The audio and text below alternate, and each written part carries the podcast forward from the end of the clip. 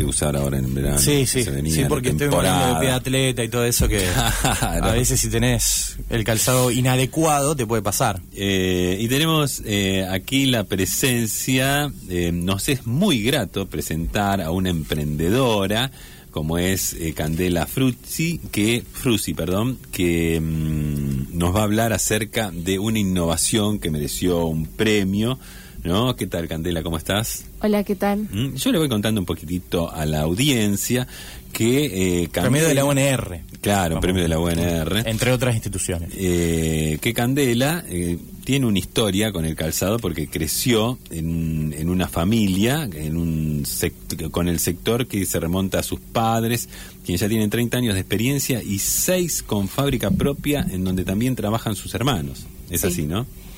Eh, bueno, con este antecedente, la estudiante de la Universidad Nacional de Rosario hizo las bases de su emprendimiento que es Wave Riders, el cual resultó recientemente ganador de una competencia por su costado innovador. Lo, lo pronunciaste bien. Así. Lo pronunciaste bien. Lo estuve- Te vi nervioso. Lo por estuve eso. practicando.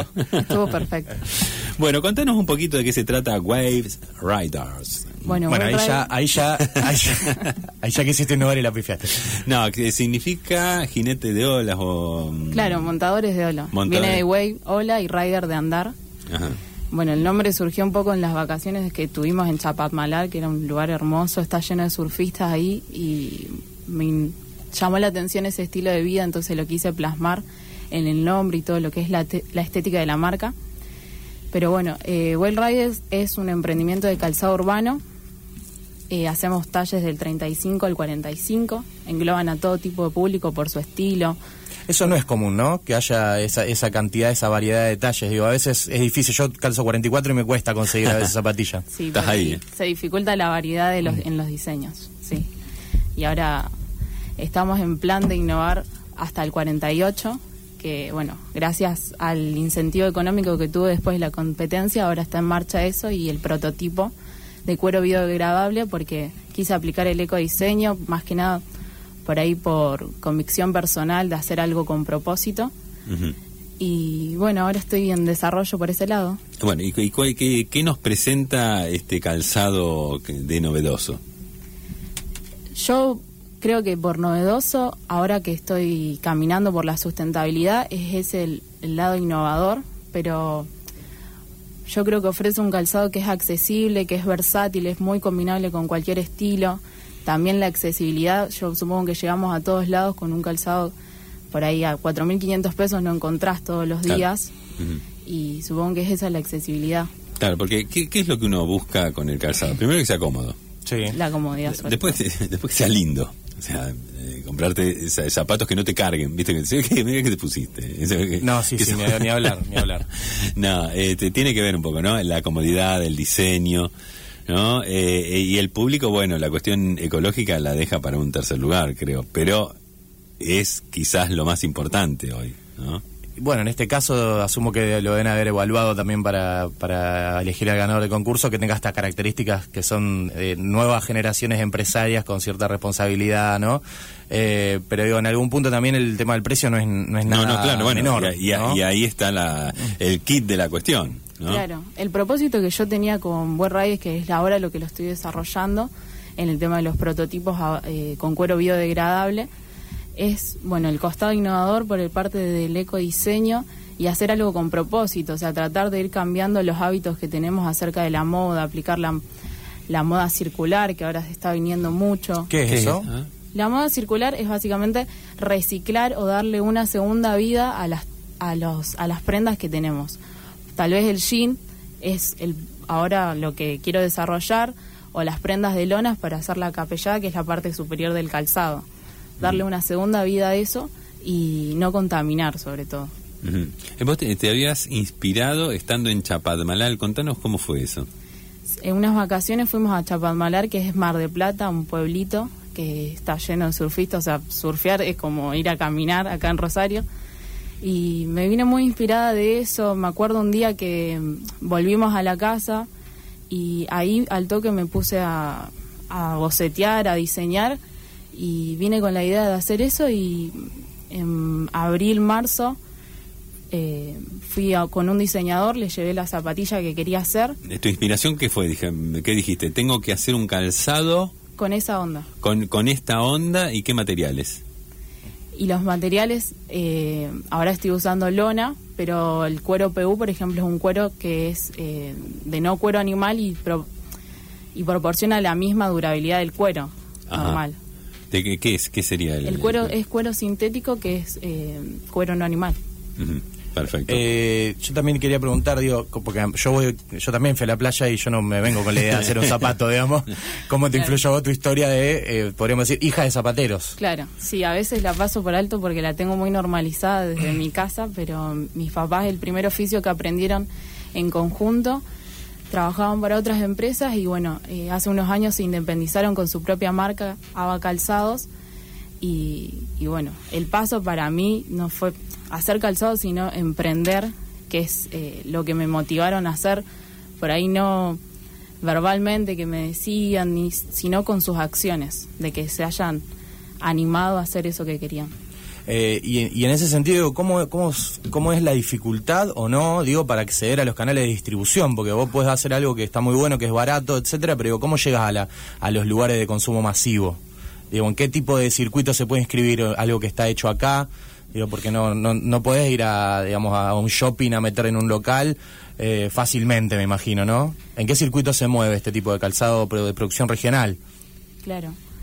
Eh, como todo empieza en redes sociales, empecé en redes sociales y ahora eh, empecé hace tres meses y mi próximo paso es poder tener una, una red de distribuidores, poder formar una red de vendedoras por ahí con chicas o chicos de mi edad que no consiguen trabajo por la falta de experiencia, entonces expandir a Rosario de ese, con una red de vendedores y tal vez alrededores de Rosario, tener ese tipo de canal de distribución. Claro, hoy por hoy, digamos, el que quiere acceder a comprar tiene que acceder por redes sociales y luego se, se le lleva a la casa o se pasa a buscar por un lugar, me imagino. Claro, como un stock inicial y bueno, de ahí Ajá. Pero ya está disponible, digo, porque hay oyentes que preguntan o sea, dónde se puede encontrar el calzado. sí, eh, estoy vendiendo por redes en la tienda online mía, Way Riders, y lo pueden encontrar por Instagram, arroba wr.calzados. Perfecto. Sí, este, te quería preguntar que, porque una cosa es tener la idea, tenés la idea, haces el diseño, pero después la producción. En eso te ayudó tu familia. Claro, yo vi desde mi punto de vista, bueno, tengo los recursos, entonces es cuestión de empezar. Porque, bueno, ahora mi familia lo que me ayuda es en la producción, hacen toda la producción y yo me ocupo de parte del diseño y la gestión del emprendimiento. Mm. Y bueno, yo me compro ese calzado y eh, ¿qué, qué, qué es lo me, me va a beneficiar en el sentido de la comodidad, me decías, y de la durabilidad, además del precio? O sea, Claro. tenemos tres factores. eh, Sobre todo que es sumamente combinable. Yo al menos lo uso con todo y la gente que me compra Ah, veo que lo usa con eh, eh, todo. ahí todo el día, toda la noche lo o sea, que lo, puesto. pu- lo puedo usar con prendas deportivas, lo puedo usar con elegante sport, lo puedo usar con... Es tu estilo. ¿eh? Me Lo pongo un y, este, y un White Rider y salgo a la calle. Sí, si te gusta. Bueno, y, y próximos desafíos, próximos productos, ¿cómo querés seguir? Contaste algo recién un poco de usar otros materiales. Digo, hoy la variedad, ¿de cuántos modelos son, por ejemplo? Eh, tengo un solo modelo que es Slip On, que es las el- la zapatilla pero sin cordones, Sí. que ese fue el primer modelo y ahora estoy innovando, estoy en las zapatillas. Lo que quiero innovar es la parte de los materiales, usar este cuero que es biodegradable y, y bueno, así. ¿Colores? Em, colores vienen combinaciones de estampas, sería. Vienen en negro, en marrón y después vienen en combinaciones a cuadros con estilos de ola, en animal print. Ujú. Ah, bueno, te- por eso hay una Claro. gran variedad en ese sentido. ¿Y ganaste premios, menciones? Contanos un poco eso. Sí, estuve en la competencia de planes de negocio, eh, me consagré ganadora en primer lugar, tuve un incentivo económico que me ayudó un montón. Em, también gané, bueno, una difusión en la radio, eh, mentorías, asistencia, estrategias de marketing. Claro, porque eso, digamos, eh, en este tipo de concursos vos tenés que presentar un proyecto, digamos, Claro. y, y tenés Un que presentar de un, un prototipo también. No hace falta, Mm. podés estar en idea, o sea, en ideación, prototipo, pero bueno, yo lo desarrollé justo en la mitad de la competencia, o sea, en el curso, de- en el transcurso de la competencia, mientras me iban capacitando, y llegué a terminar de desarrollarlo justo eh, meses antes que sea la competencia. Bien, o sea que lo presentaste con un prototipo también que mostraba lo que vos querías hacer. digamos. Claro. Bien, y esto te ayudó a dar el salto de la producirlo más masivamente. Claro, Bien. así es. Sí, nos pregunta un oyente, ¿cuál es la materia prima del cuero no animal? Eh, ¿no? ¿De qué está hecho? ¿Son de origen vegetales, sintéticos? ¿Cómo? Es cuero PU, que es cuero sintético. Después eh, está lo que es un cuero biodegradable, que está hecho a base de plantas. Después se está desarrollando unas chicas del de, mm, licenciadas en biotecnología, estaban desarrollando un cuero a base de hongos, que era el que a mí me interesaba probar en las zapatillas. Sí, eso fue noticia hace, hace un tiempo, sí. Cuero de hongos. Bien, y digamos, hoy tenés stock, digamos, hay ya... eh, Sí, eh, se pueden acercar a la página, lo llevamos y ya lo tienen en su casa. Pues ya quiero uno, yo. Nada más que por eso. no, ¿Vos cuál querés? ¿Animal que- Print? eh, Animal Print.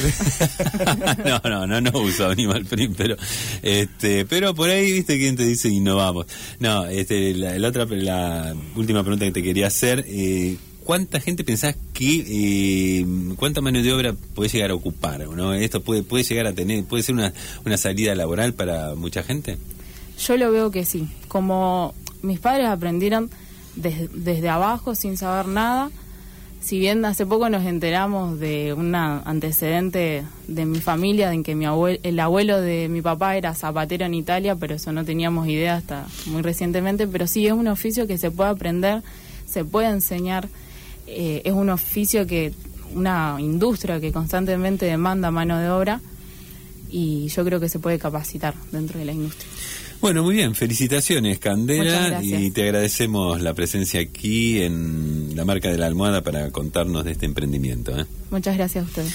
Muy bien, estábamos hablando entonces con Candela Frusi que creó eh, este este diseño, ¿no? Este Wild Riders que eh, inmediatamente lo vamos a tener aquí el plantel de la marca de la almohada lo vamos a estar utilizando. Por supuesto que sí. Por supuesto, ¿no? Bueno, gracias por visitarnos. Muy bien, estamos aquí la hora 11:36 minutos hasta las 12.